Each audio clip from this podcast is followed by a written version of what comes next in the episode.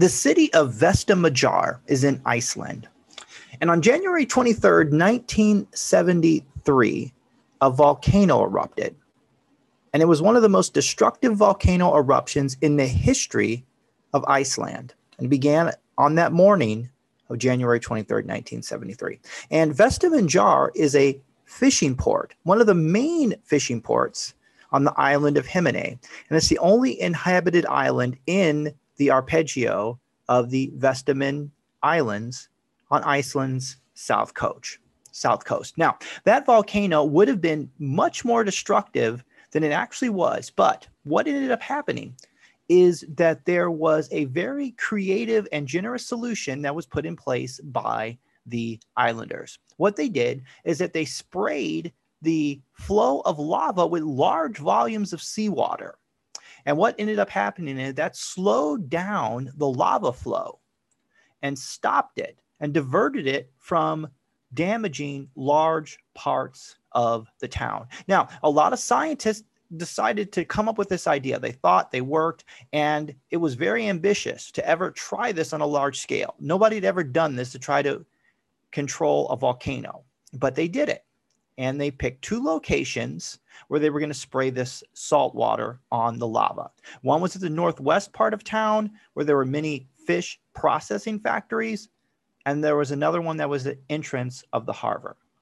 And they found out that the water slowed the advance of the lava and made it the front of the flow and it thickened and solidified. They brought in pump ships to provide a greater volume of water and the combined output of water, they sprayed over 40 cubic feet per second. And this was sufficient to cool half of the lava flow to a temperature that was below the point of solidification. So the cooling of the lava flow helped them to be able to slow the overall force of the volcano lava. And they were able to save a good portion of the island by generous solutions. And also, this volcano, Mount Eldfell, became one of the most photographed volcanic eruptions in the world. Now, generosity. Now, that's giving people more of your time or money than is usually expected. And it took generosity to be able to get this volcano under control. It took generosity, it took creative thinking and problem solving skills. But could you say, is generosity crazy? And, and does love make you crazy? Well, welcome to the Steven Thompson Experience. My name is Steven Thompson, and this is my experience. I seek to inform with care and compassion and speak for those who can't speak for themselves. I use history to uncover inspirational heroes from the past and music to motivate us to think and inspire us to act from the best versions of ourselves. Today's topic is called Crazy in Love. That's the song that I'm talking about today, and using to discuss the concept of generosity. Crazy in Love was recorded by Beyonce and it featured Jay Z, who's her husband. Now, this came out in 2003 on Beyonce's solo album, Dangerously in Love, and it was released on May 18th, 2003 on that album. Now, Crazy in Love was a number one hit in the United States and in the United Kingdom, and it reached the top 10 in a whole lot of other countries worldwide. The critics praised the hook, they also praised Jay Z's contribution in his rap lyrics throughout it as well. VH1 declared it the greatest song of the 2000 decade, and Rolling Stone ranked it at 118 on their list of the 500 greatest songs of all time in 2010. And the music video showed Beyonce in various dance sequences, and it won three awards at the 2003 MTV Music Video Awards. So, some of the lyrics of Crazy in Love I, li- I want to take a look at this. This is really cool. I look and stare so deep in your eyes. I touch on you more and more every time. When you leave, I'm begging you not to go. Call your name two, three times in a row. Such a funny thing for me to try to explain how I'm feeling, and my pride is the one to blame. Because I know I don't understand just how your love can do what no one else can. Got me looking so crazy right now. Your love's got me looking so crazy right now. Got me looking so crazy right now. Your touch got me looking so crazy now. Now got me hoping you'll page me right now. Your kiss got me hoping you'll save me right now. Looking so crazy, your love got me looking, got me looking so crazy in love. So crazy in love could actually be interpreted as when you're in love, you do things that are outside your normal character, your normal way of being, your normal way of acting because you are in love.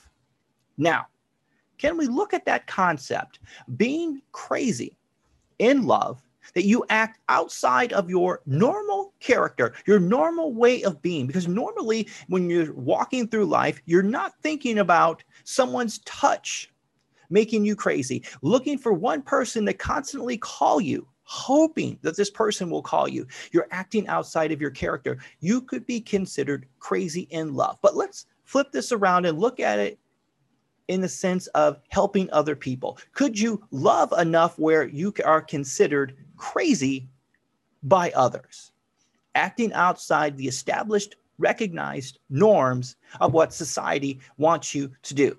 Now, let's go back to the 1800s, specifically Mason County, Kentucky. And Alvin Aaron Coffey, he was born into slavery in Mason County, Kentucky in 1822 or 1824. Some people just don't know. But he was born a slave. He was actually sold back and forth in slavery three or four times. And the fourth owner he had, he persuaded that owner to allow him to move to California. And both men said, okay, well, you can go to California and you can try to earn a $1,000 mining for gold. So he went to California and he mined for gold. And then oh, he needed to earn a thousand dollars to purchase his freedom, which he did.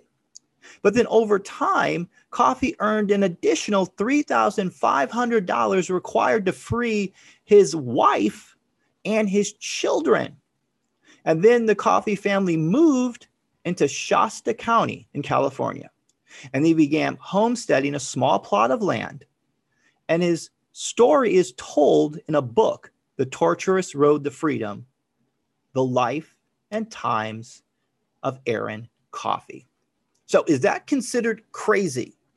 You're in Kentucky and you're a slave, but yet you have this desire to move. You move to California, you get to move to California. You persuade your owner to help you move to California. And you just don't go there and make a ton of money for yourself, but you free your wife and you free your entire family. And then you move back and you build a home and you homestead. And now you're looked at as an inspirational picture, a person in history. And it starts with generosity. Generosity is something that is scientifically proven to make people happier. There was a study done. It was called The Paradox of Generosity, written by two sociologists, Christian Smith and Hilary Davidson, and they presented their findings of the Science of Generosity initiative that they did at Notre Dame. And the researchers for that initiative surveyed 2,000 individuals over a five year period, and they interviewed and tracked the spending habits and lifestyles of 40 families from different classes and races in 12 states, and even going to some, following them to the grocery store. And what they found is that there were lower rates of depression among Americans who donated more than 10% of their income. And giving money away isn't the only way to reach the psychological rewards of generosity. Americans who are very giving in relationships, being emotionally available and hospitable, are much more likely to be in excellent health than those who are not. The concept of being generous, proven in a study that the average American who describes themselves as very happy volunteers an average of 5.8 hours a month. Those who are unhappy, just 0.6 hours a month. So, this idea of giving of your time to help or benefit another person is scientifically proven to increase your happiness, just for yourself and for other people. There's a scripture in the book of Peter, First Peter, for example, 5 6. It says, Therefore, humble yourself under the mighty hand of God, that he may exalt you at the proper hour. Humble, humility, comes from the Hebrew word anavah. The Hebrew word anavah means simply this it means humility, but the definition is occupying our proper space, neither too much nor too little. Now, when some people think about the word humility, you could say, well, humility is putting yourself down. But it's not. It's occupying our proper space. Not too little, not too much. And from a place of humility, you find your talents, you find your gifts, and you use them in the service of other people. And some people may consider that crazy. Well, why are you giving time to help other people? Why are you giving your time to benefit those who may not appreciate it? Well, you do it because it's the right thing to do, because you're crazy and you're in love with helping other people be the best version of themselves while at the same time you are using your space, your anavah, your specific God given space to be the best of you that you can be. So this week, you want to go out and be generous. Seek ways to be generous. Seek ways to come up with creative solutions to problems. Seek ways to use your anavah, your space to help other people. This is Steven Thompson, and thank you for being a part of my experience. I may know you or I may not, but know this you are valuable, you are loved, you have talents, gifts, and abilities that the world needs. I don't know where you are on your journey, but you find your talents and you find your gifts and you go out and use them today and put some good into the world. Thank you very much.